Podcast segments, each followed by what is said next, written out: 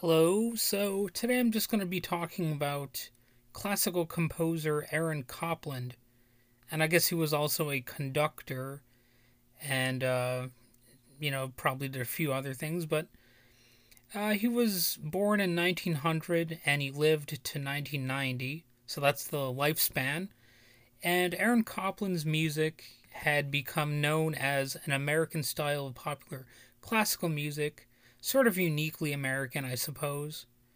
I can't say I've really listened to a, lot of his stuff, so I'm not exactly enamored with it or exactly, uh, you know, all that educated on what distinguished his style from, you know, other styles at the time. But apparently, he uh, is known as sort of a unique, uniquely American composer somehow. His uh, piece Appalachian Spring from 1944 was at the time considered a contemporary styled work, and it embodied the American pioneer spirit and uh, stuff like that. Under the influence of Copland's music, many composers of the 1950s and beyond began to write music that was influenced by what was considered his populist style. Copland's work has been acclaimed for its ability to blend classical structure with those popular styles, and later in his career, he composed pieces influenced by jazz music.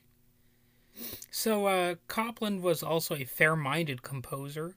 Even though he didn't seem to enjoy avant garde music, he nevertheless corresponded with the Japanese avant garde composer Toru Takemitsu, for example. So he, he wasn't like somebody who was stubbornly against different forms of music or whatever.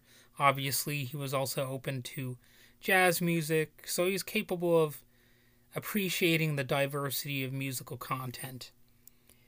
Um, I'm not sure what his opinion was on like rock music or metal or rap, but he was obviously alive and hopefully coherent enough, you know, in his old age to understand that these, you know, musical forms existed and I, I don't know I don't know what his opinion on them was. I didn't really look at that in the minimal research I did to uh, come up with with what I'm saying here.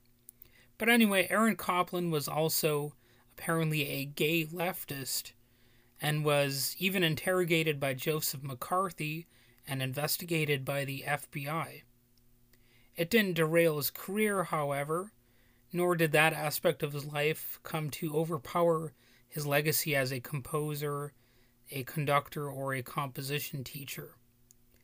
So, yeah, that's kind of interesting. I, you know, before I, I did the research for this uh, little episode here, I did not know that Aaron Copland was investigated by the FBI or, you know, that there was McCarthyism involved. Um, so that's kind of an interesting, I guess, detail of his life story. But anyway, you know, I don't really have much more to say about him. I uh, I did listen to s- some of his music, and to be honest, it didn't, didn't really Im- impact me in any significant way. I wasn't like absolutely amazed or stunned by anything he uh, composed, at least not that I heard. But like I said, he is an influential figure, and um, perhaps somebody you know you might want to look into if you want to really understand music history and you know how classical music has changed throughout the years. He was obviously an influential person, and uh, yeah, his life was rich with variety, I suppose one could say. But anyway, that's about it for this episode. Have a good day.